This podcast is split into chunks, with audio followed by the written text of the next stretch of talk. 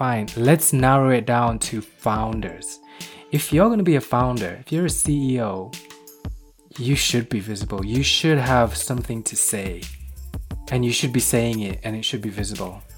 Yes, but once again, what kind of founder are you? And uh, uh, okay, from an external perspective, mm. if you're in investors, for example, you will prefer that the founder you invest in focus on the business rather than focus only on the um, public image. Like early stage startups, mm. they are busy, and you know they may be um, like like us right now. We're working on our core technology, and uh, until we have something to show to the world, we are going to keep it low and keep low profiles out there on what we're building but because we're also busy just working on it right and so i prefer uh, from the investor's perspective i prefer to invest in founders who are just busy right now working sure. on it rather than spending all the time out there um, on their own social media and spending all the day on twitter like um, tweeting everything and anything they're thinking about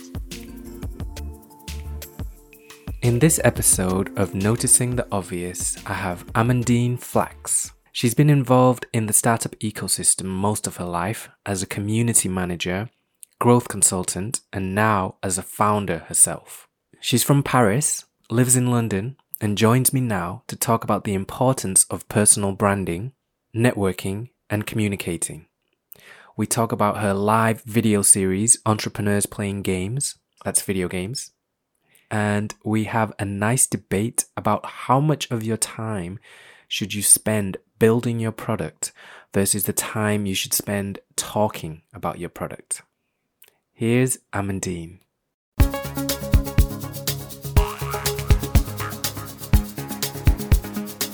All right, here I am with Amandine Flachs. How are you, Amandine? Good, how are you doing? I am very well. It's been a while since we've seen each other. It's been too long. I think the last time we saw each other, it was in the hills of Switzerland we did some work together. Yes, and it was such a lovely time. I actually miss Switzerland. I used to go there a few times, and now I, I really miss the environment. Especially now that you're stuck in a, an apartment in London. Oh, I love London. That's okay. I really like the city, so that's fine. Okay, good. Thanks. Okay, all right. Let me ask you. Um, when you meet someone and they ask you, "What do you do?" How do you describe yourself? Like what you do? This has actually been a been a big struggle for me over the years. So when I moved to London and I discovered the community aspect of business like going to networking events all the time i uh, i felt a bit overwhelmed first and so thinking about how i introduce myself in a really short time that actually reflects where i am what i've been up to and where I want to go next in like a 30 second pitch um, has been a big struggle first. And then I started thinking more and more about this. And um, for quite some time, I was okay until recently. So let's say right now, when I meet someone, I focus on um, the fact that I've been working with early stage tech startups for the past nine years in different countries. So I worked in France, in the USA, and I've been in the UK in for the past five years now. And I also highlight the fact that uh, I've been also involved in the startup ecosystem as a mentor and also on the investment side, uh, being a scout. But right now, I am building my own startup, uh, which is still in stealth. It's called Wild Meta, and we are a young AI startup based in London. Okay, so that's where you go. You say that you you're building your own startup. Yes, it is. Yeah. That's how you describe yourself. Yes. Do you think it's interesting that today, as individuals, we we start to need like a personal pitch about yourself. Uh, whereas before it was more about a company or a project, you know, you need a pitch, but now you need it for yourself. I think it's an interesting concept, and uh, and is it good or bad? I, I can't really I can't really tell. Um, but I think the fact that people now have slightly more complex lives than they used to in terms of their professional life. Yeah. So True. Um, a few years ago, like 10 years ago, or if we think about our parents, Absolutely. they had they had you just one have one job. job, one title. Exactly. Yeah, and they stayed in this job for 10 years and you know they grew the, the ladder in their own company and even if sometimes they had the opportunity to change slightly what they were working on they mm. were staying in mm. the same company for a very long time Absolutely. and so they were defining themselves with their job title today lots of people have side hustles um, side projects or they are working on their own thing or they're doing mentoring or they're involved in in initiatives and they want to talk about it because it's also part of their identity mm. so i think it's important today to have kind of an elevator pitch for yourself because um, your job title may not represent entirely who you are and what you're looking for. So, if you are involved in an initiative, let's say a diversity initiative, for example, and you go to an event to talk about it, then when you introduce yourself, you can't just say absolutely your job title because that doesn't reflect your yeah. goals or interest. Yeah, I noticed that more and more. And you know what else I noticed? I noticed those who do it badly. Unless you can describe what you do succinctly, I wonder does that put you at a disadvantage against people who are doing it well? um, it, it does in some ways, but uh, you know that doesn't necessarily prevent you from having a good conversation. It's about starting a conversation. So if you're doing poorly your your introduction potentially you're going to miss some opportunities but that doesn't mean that you're going to have a, a bad discussion or bad start with the person and mm. i think mm. you know this notion of, of um, elevator pitch it is also important to clearly state why you are here and what you're looking for and how you can potentially offer something to the person in, fr- in front of you mm. that is the best way to start a conversation and a productive one. Yeah now i feel like we're talking about networking events right now like an actual place with people. What about do you not think it helps? I'm thinking a little bit more philosophically now. If you if you can clearly even just look in the mirror and say in two sentences who you are and what you do, doesn't that help? You know, because clear thinking will lead to a clear description of what you do. So, and if you can't define in a couple of sentences what you do or what you want to do, then doesn't that mean you're not thinking clearly?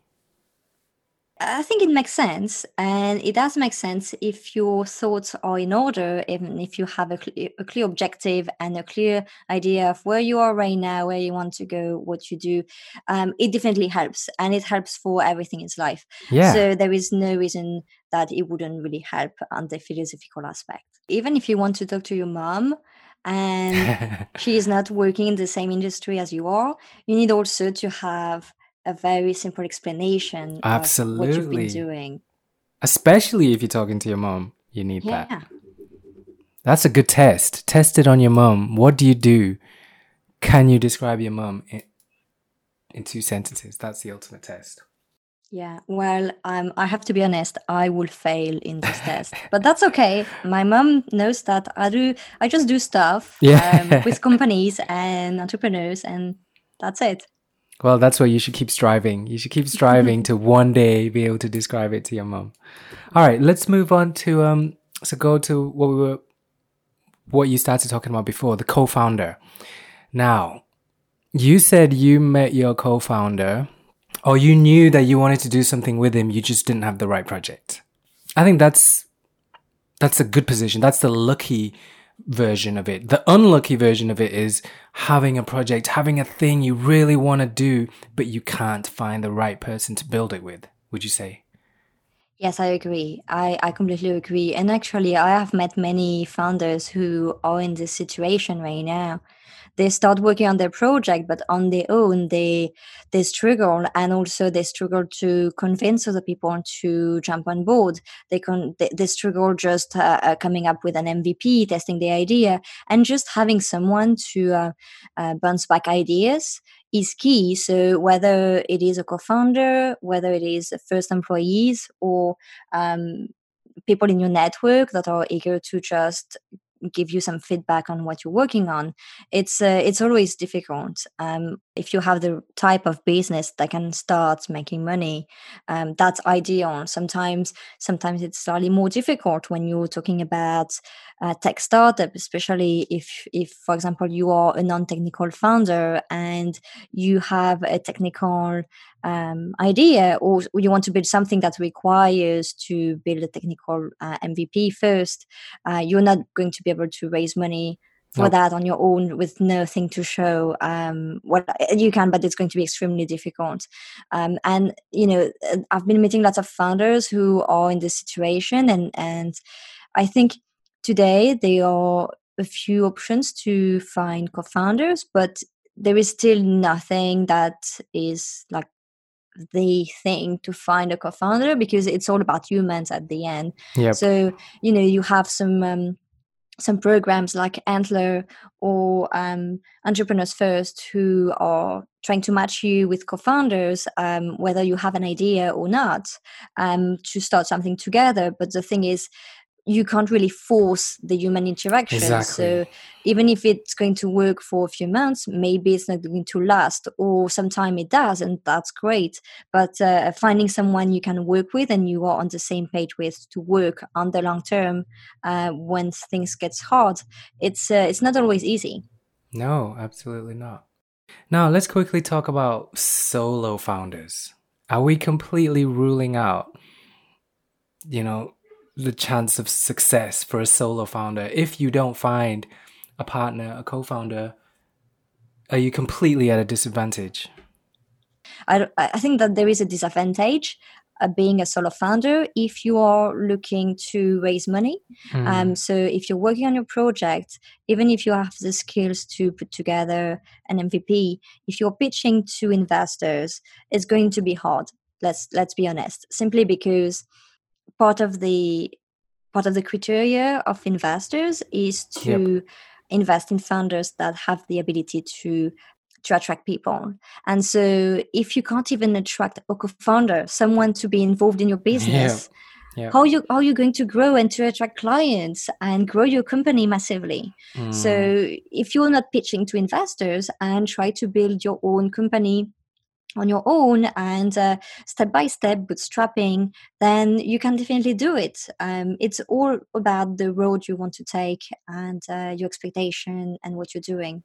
Yeah it's a really great point and it's like in hollywood if you are struggling if you're starting out as an actor you cannot get an audition for a big movie unless you have an agent. And their theory is if you can't even attract any kind of agent somebody to believe in you, then how are you gonna do the next required uh, tasks? So it makes sense. Yeah, I've always been struggling with that thought, like solo founders. Um, but how you know how how long do you wait to find the perfect co-founder?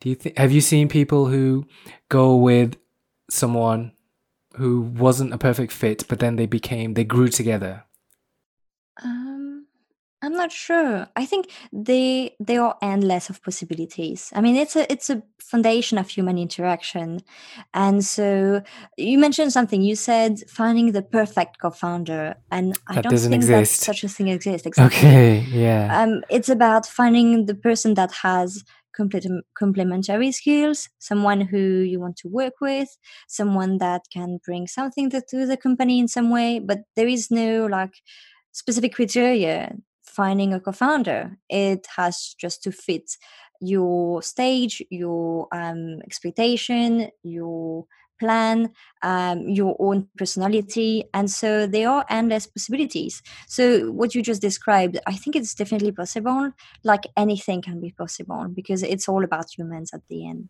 Mm.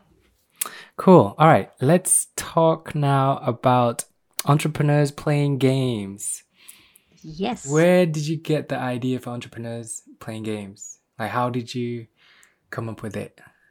Well, I um, I spend my time with early stage founders, and no one is really talking about their own story.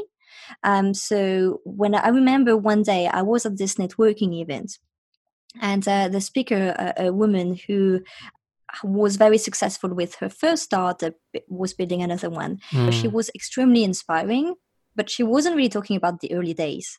I thought, you know what, if you want to start your own business, there is not many places where you can learn about the early days of building a company. You have the theory, but you don't really hear from experiences. And at the same time, I uh, um, I was more and more fascinated by the gaming community mm. and um, the uh, Twitch, the platforms for live streaming. So Twitch and other platforms. And I, I myself, I am a, a, big viewer on the platform. So I've been watching um, streamers, really? and I remember lots of people are very surprised. They're like, "So you're watching someone playing video games?" yep. They don't get it, but the no. thing is, it's not about the games so when when you like when you enjoy watching someone exactly. on Twitch, you're actually following them personally. You like their brand, you like their personality, you like spending time with them and having this direct interaction. And so I thought, okay, in the business world, you don't really have much this uh, this interaction. Like you have networking events, you have uh, Slack groups or WhatsApp groups where you can interact with people, but webinars are outdated. They are not fun to watch. So i uh, i was trying to find a way to combine both and i thought you know what? Let's do live video ama uh, so we have a direct interaction. People can ask questions anytime. Like early stage funders they are not used to talk to um, a microphone. Mm. they are not hmm. used to go to give pitches about about their company you know even if they've been pitching to investors potentially they're not like natural public speakers and so they may be intimidated by just doing a recording and uh, doing something serious and also when you stick to a serious discussion you don't get the personal thing mm. you don't hmm. get the struggle you don't really talk about challenges mm. and that's what i wanted to really talk about so the gaming part is is here because i love gaming and yes that is an excuse to play video games but also it is a, a fantastic way for people to relax. Like when they come some of them sometimes are a bit stiff and as soon as we play video games you can see it on video they yeah. spread they take more space they're more relaxed and they start talking about personal things how they felt at some point how they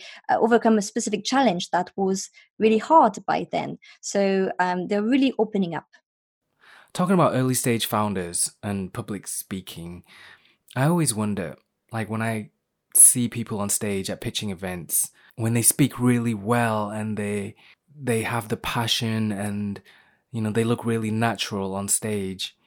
I always wonder how much of that hides a weak idea or a potentially weak product.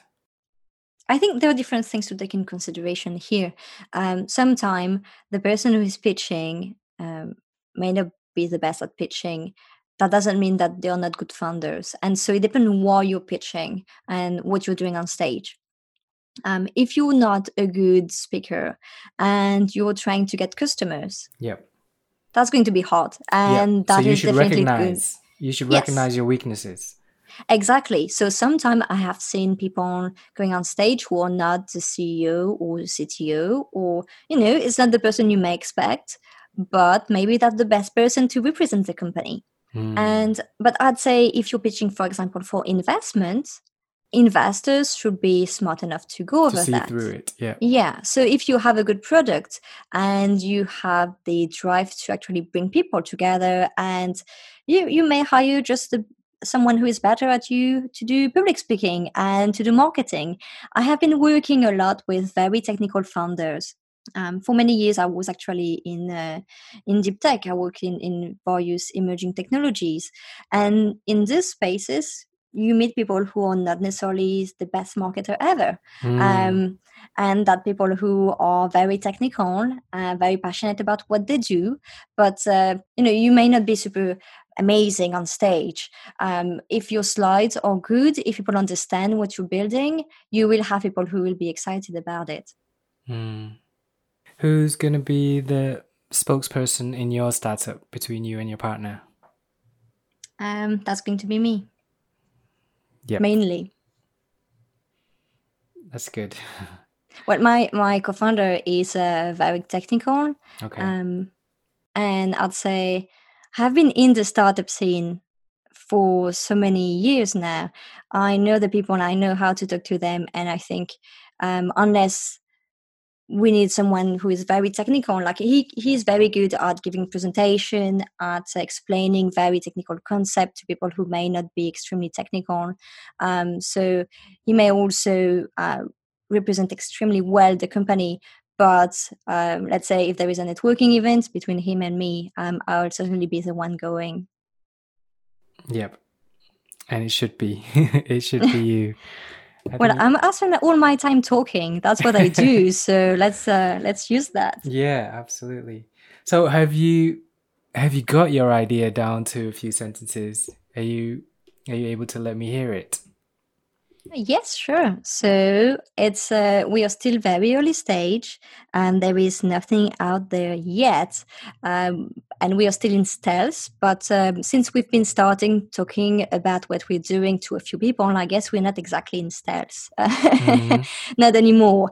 Um, and hopefully, we'll have a website coming up really soon. So basically, we are building AI-powered bots for um, competitive gaming and esports training. So the idea is for people playing video games and competitive video games to train playing against our bots rather than playing against humans. Love it. I totally cool. yeah. I I mean super clear and I totally got the idea. Great. Well, that is great to hear. Do you have any tips on how to um, get that those couple of sentences, your pitch down, really concise. Like, how did you get yours? Did you do you write it down? Do you test it out? Do you record it? Um, I'd say just start with something, read it aloud, maybe look if it makes sense, see it somewhere written. Um, it helps for me. You you mentioned uh, recording it, but for some people it may be the best. Not for me. Um, for really, me I'm surprised. Not for you. Yeah, no, I'm more of a visual person well, for me, it was huge. Like the ability to record and hear myself speak was huge. It changed. It changed everything. I would just record three sentences that I wanted to say before an important meeting, for example. Just saying it out loud into my phone while I'm sitting in the car before I get out and go into the meeting.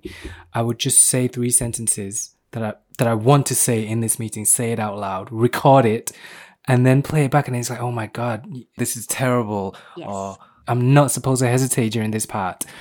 So it really helped me. Mm-hmm.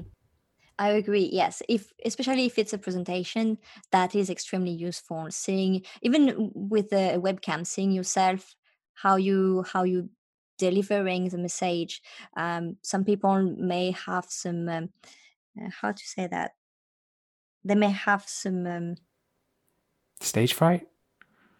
No, I'm not talking about when you're moving suddenly and you you like you're doing something with your body. You yes, yes, yes. I don't exactly know the word for that, but basically, some people they don't really realize that they are doing something with their body. Yeah, I think it's just like a, a twitch. Something. Yeah, exactly. And so, um, if you if you have those bad habits, um, you don't really understand it until you see yourself. Exactly. And so, sometimes just recording yourself can help. Yes, I agree. It's huge, and this especially today, recording yourself is so easy.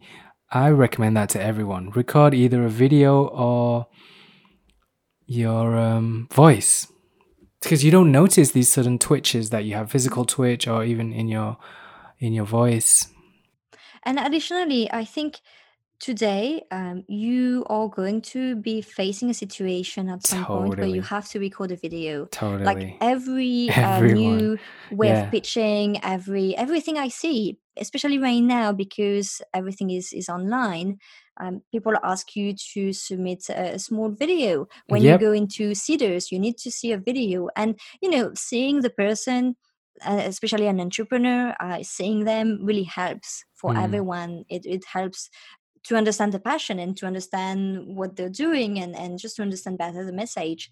And so it is very important. And right now, any kind of application, there are lots of grants, there are lots of. Uh, yep. Um, they all want to see video.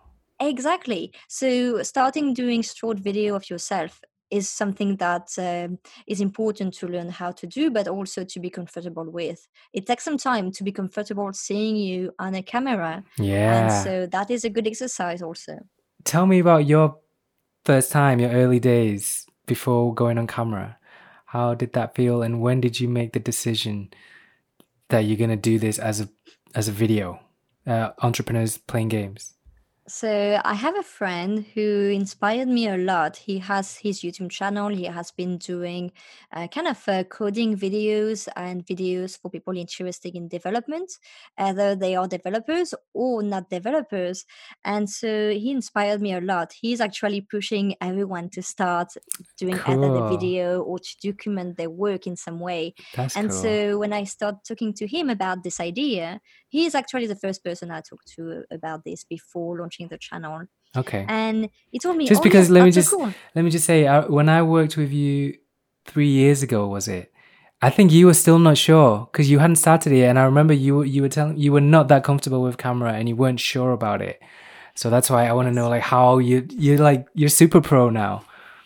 Well, I wasn't uh, comfortable on camera, and to be honest, I'm not sure I will be extremely comfortable on camera today. I think you Um, would be Well, it's not about the camera now. It's uh, it's more about the editing part. So I have been trying to do some videos on my on my channels, and everything is live. Everything I do is Yep. live. Yep. I did two videos on my channel. I did the, the first one where I um, did a very short intro, and I did that because I was going to an event uh, for YouTubers, and it was before I did any video on my channel and i was like i need to have something just to show what i'm i'm about to do because if i meet people who are also content creators they Mm, need to if they google me they need to find at least something like a youtube channel Yep. and so i did that and recently i did another video and it was a very hard to shoot but also to edit because i'm a non-native speaker and so i am tempted to erase every single mistake like Ah, hesitation, mistake when I say a word, and so it requires many takes. I'm also mm. not really good at uh, memorizing and like giving back your text. Right. So I had my notes and I couldn't do it perfectly, and I hated that because I wanted to do it perfectly and to Mm. say exactly what I wrote. So I'd say I do it in a way. I do only live videos because you push a button and It kind of takes the pressure off. Exactly. Whatever you say, it is live. You can't take it's it too back. late. Yeah. Exactly. You can't take it back. You can't change it. You can't edit it. I did a mistake. I didn't use the right word, the right Mm. preposition. Too late. That is interesting because you would think most people's advice would be, you know, if you're nervous, then practice and get it right and script properly and learn your script. Whereas your advice is, yeah. if you're nervous, just do it live. Then you, then you can't go back. Yeah, and the other thing is, um, I think the interesting part for me having a YouTube channel and and going live and doing these uh, um, video interviews, the interesting thing for me is to evolve over time. So the thing is, when you start doing things, you prep your setup, you maybe invest in some piece of equipment Mm, and you prepare everything. But what i found very interesting is that it's always evolve over time. You always want to improve something. Mm, um, you learn lots of new things. You end up watching yourself lots of videos about how to improve things. Mm, even last week i was trying to tweak my microphone to have a better sound. Eventually it mm. didn't work out. It was even worse. But you know you always tweak a few things and Mm. uh, learn new things along the way and that is the interesting part. So even if you don't want to go live but you want to start creating content you should just start right now and anyway things are going to evolve right now if you look at your favorite youtuber for example I'm sure that Mm. the first video has nothing to do with the video they're doing today because they've learned. That's one of my so- favorite things to do is go watch people's first videos. Exactly, yeah. That's so much fun. And you see the progression over time. They may have, you know, the same type of setup for a very long time. And then suddenly you see that they invested in something more professional, maybe. Yeah. Or, you know, they don't you don't just wake up one day and you do a perfect professional video unless it's your job and you Mm, have all the equipment and the money you can buy. mm, Um, otherwise, there will always be step by step changes. mm. And I love what you said earlier. Um, you needed to have something for when people Google you. And I think not a lot, not enough people are thinking about this. Like, you have to be like, what happens? What comes up when somebody Googles your name? And if you, you know, you can control that believe it or not you know you can either control you can choose to control that or you can let whatever is accidentally out there to represent who you are yes. So and it's not going to be long. It's not going to maybe we're already there but one day very soon you are going to be you are who you are online. And whatever google says you are is who you are. Well that's the first thing people do right? Mm. when you meet someone new um, they not they don't necessarily um, look for you on one platform specifically. Mm. They Google you sure. and they try to find a different channel they can follow you on. Yep. So some people may be super active on LinkedIn but have no presence on Twitter. Mm. Some people it's the opposite. So you want to connect with people on the channel that works best for you and for them. And actually today when you ask people um, to to just catch up or, or chat. There are so many ways so many different platforms you can use. The question now that comes up is that what is your favorite channel? What channel do, are you the most reactive on? Mm. and i have that all the time. Um, linkedin messages for example is not great. The design doesn't work out great and you always end up missing messages mm. and so hmm. really quickly you have to direct people to the best way to reach out whether it is emails maybe it is whatsapp um, so you quickly change um, the channels you prefer and that is the same for every social media what is the best way to follow what you're up to and that is up to you and how do you like you amandine personally feel when you meet someone who doesn't have an online presence? If you're being honest, can you think of any situations and how you, what do you think? Um, it doesn't happen very often because at least the people have a, a LinkedIn profile. Um, I don't. I, I, guess it depends on the context. Um, so I, I don't mind. I'm not going to judge anyone because they don't have an online presence, but I'm going to wonder exactly like, what is. Yeah. Um. If I meet someone, quite often I meet people at networking events or through um, through uh, Slack channels or other kind of uh, um, semi-professional discussions group, and so because it's semi-professional you want to be able to find them at least on linkedin right mm. so i don't I, I, today i don't come across this situation where someone can't be found sometimes i can't find them because that is not the name like mm. the, the name they're using is not exactly the name that i i see somewhere else um, or i am missing something or um, there are some people that are hard to find on some platforms but uh, today i don't know anyone who is not on any platform. but finish what you were gonna say. You said if if that did happen, you're gonna wonder. Yeah, I'm just going to wonder um, why and uh, and how what the best way to keep in touch with them. Uh, you know, email is a thing, but then um, quite often because I meet people in a in a professional or semi-professional environment, there is a ask for them. You know, um, they must be working on something or, or be looking for a job or be lo- be looking for something. And so, if you can't follow up with that, uh, other than via email, it, it just becomes tricky, right? Mm. It's harder to send an email to someone just to get some news, while it's easy to find someone on LinkedIn and see if they managed to get the job they wanted to get. But here's my point. So, uh, you put like somebody like you who works in this field and who meets a lot of professionals every day of her life. So now you're at a stage where you no longer meet anyone who who doesn't ha- at least have a visible online profile, right? Yeah. So then my point is we're soon going to be at a stage where everyone is going to be visible. So then having that visible profile is no longer going to be enough. It's going to be like, what do you say? What are you saying on it? So my point was, it's not about reaching a global audience. It's not about being famous.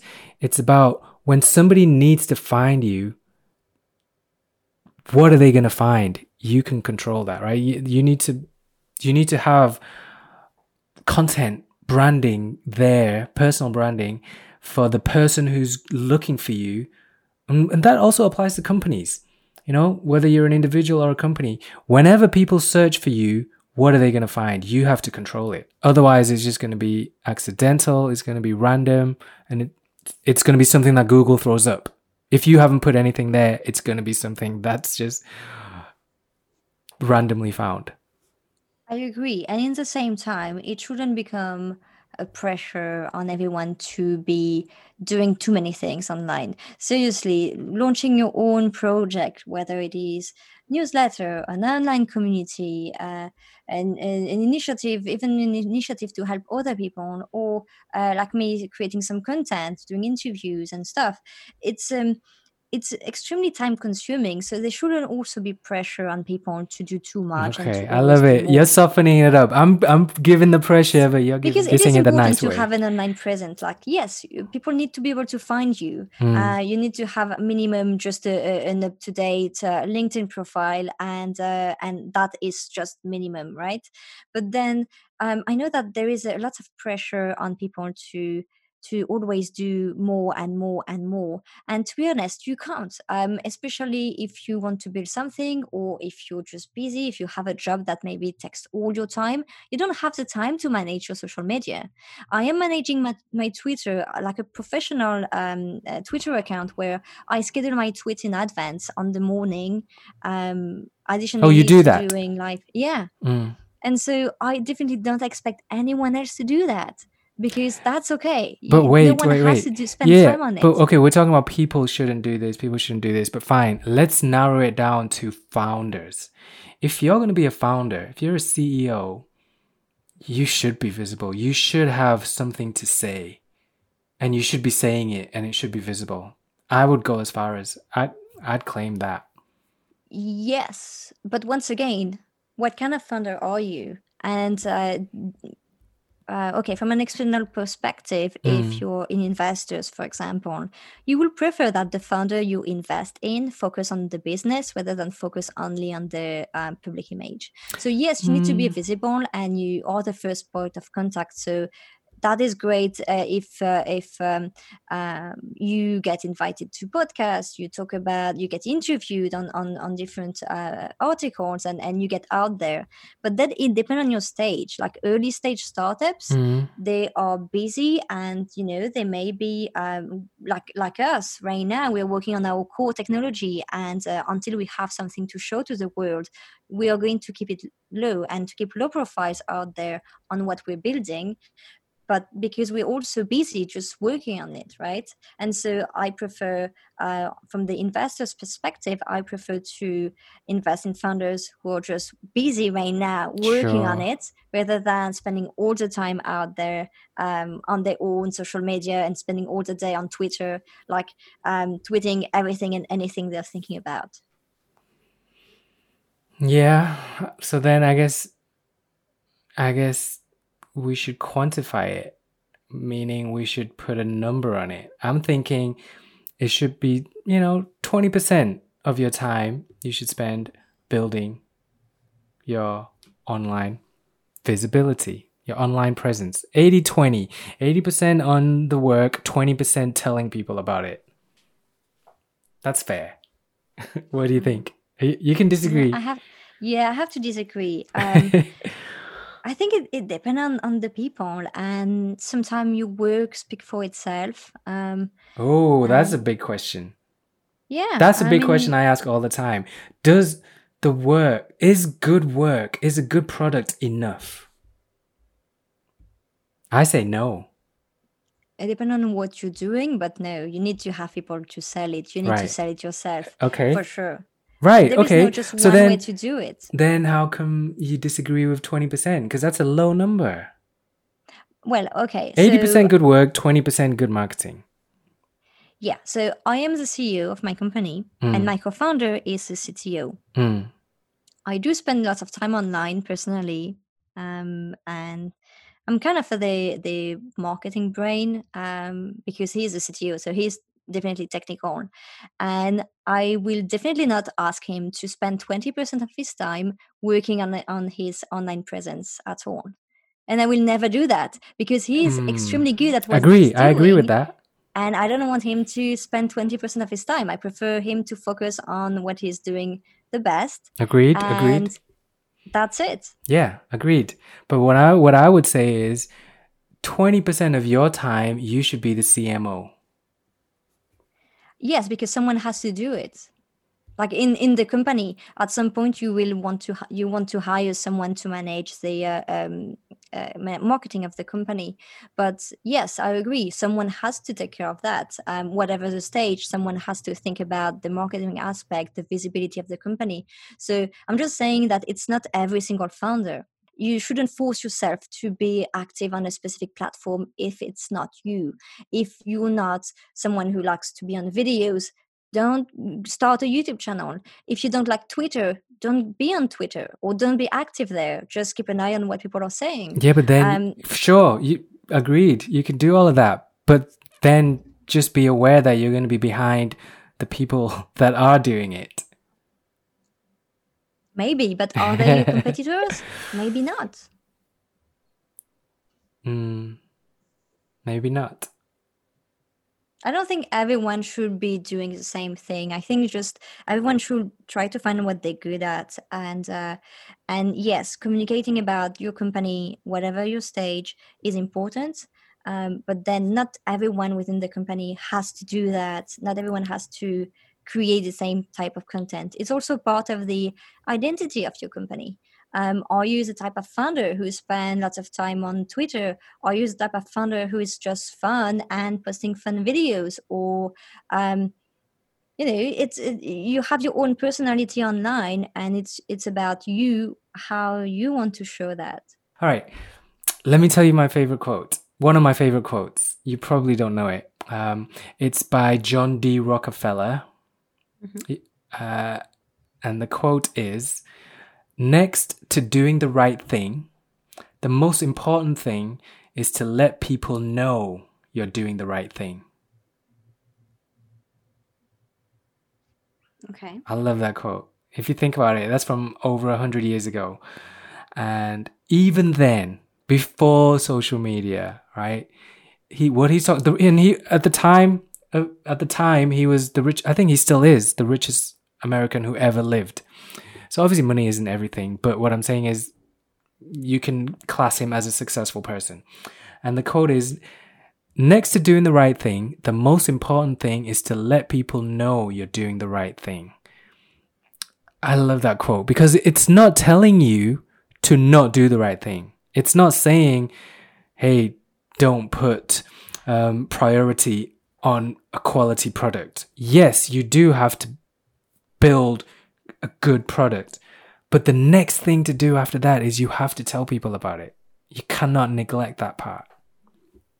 And what I'm seeing is these days, the startups that are successful, they're doing it simultaneously. They're building that, they're building that mm, reputation simultaneously as the product is coming. Because now we have we have the technology, we have the platforms, we have access to all this, which means if you wait until your product is done, in some cases you might be a little bit too late because somebody else who's built the profile first is going to be slightly ahead of you. Yeah, um, I can I can agree on the from the business perspective. Um, the quote that you mentioned, I think doesn't necessarily apply to everything. It it works when you're a business, and I completely agree. Um, when you're building a company, you it's it's important to to talk about it mm. and to start sharing the word uh, and and your product won't be perfect anyway until mm. it is in your uh, users hands mm-hmm. and until you can have first feedback so it's all about iterating Absolutely. and being flexible um, but something i disagree about your quote is it's just that sometimes as a human you need to do the right thing and you don't need to brag about it um, ah. you can mention it but ah. you shouldn't be bragging necessarily about it because you've done the right thing you should just do the right thing but as a company yes i completely get the point yes Wait, I like that. I, I, like how you went to brag though. Why is it brag? What if? So mm, I don't know, man. If if somebody, I don't know, donated a, a load of money and then they tell people, I don't see that as bragging. Whereas other people um, might do. do yes. Do you see? what do you see? I, I see what you mean. Yeah, there is no no shame to have, but there there is a big trend and especially right now we talked about the fact that we are all super connected on social media and yeah. everything um so right now there is something bad happening with this bubble is that sometimes some people say they are going to do something oh absolutely. And, yeah. or they want to give an image and so they jump into a trend but they don't really care about it. And you know recently there have been a lot of uh, companies making some statements about black lives matters yep. um, which is very important topic and we talk earlier about diversity and and how well it's it's about time that we start taking all this seriously. But you know, we, we saw lots of uh, companies making some statements saying that they support Black Lives Matter, saying that they are doing things right now to support um, mm, diverse talents yeah. within the company. But when you actually look further, there is nothing. Yeah, sure. And so that's that's where the limit is. So yes, doing the right thing is important, but then and and talking about what you do is important, but then um, you don't really want to get into this bubble where you have this image or you want to say something online and you know when you really look further there is nothing there. Oh yeah absolutely. So obviously it goes without saying. Like his quote doesn't include it but i'm sure he would include and say don't lie don't exaggerate you know don't mislead. Just tell people what you're doing.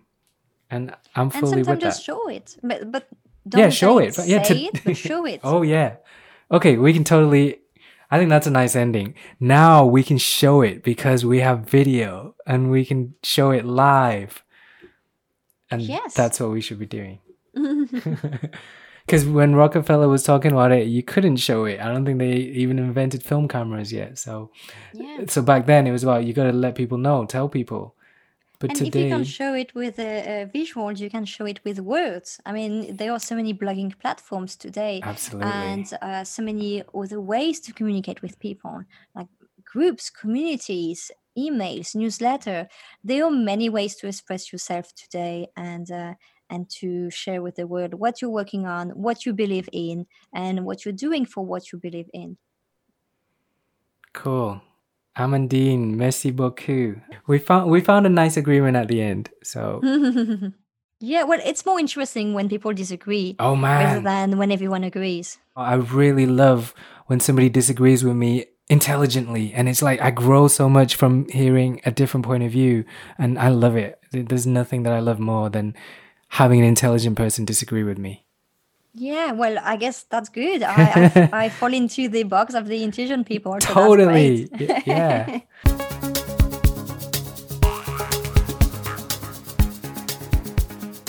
All right, that was Amandine Flachs, F L A C H S. Just type her name into Google and your screen will fill up with a whole bunch of ways to connect with her. I'm Tan Lei. This is Noticing the Obvious. Thanks for listening.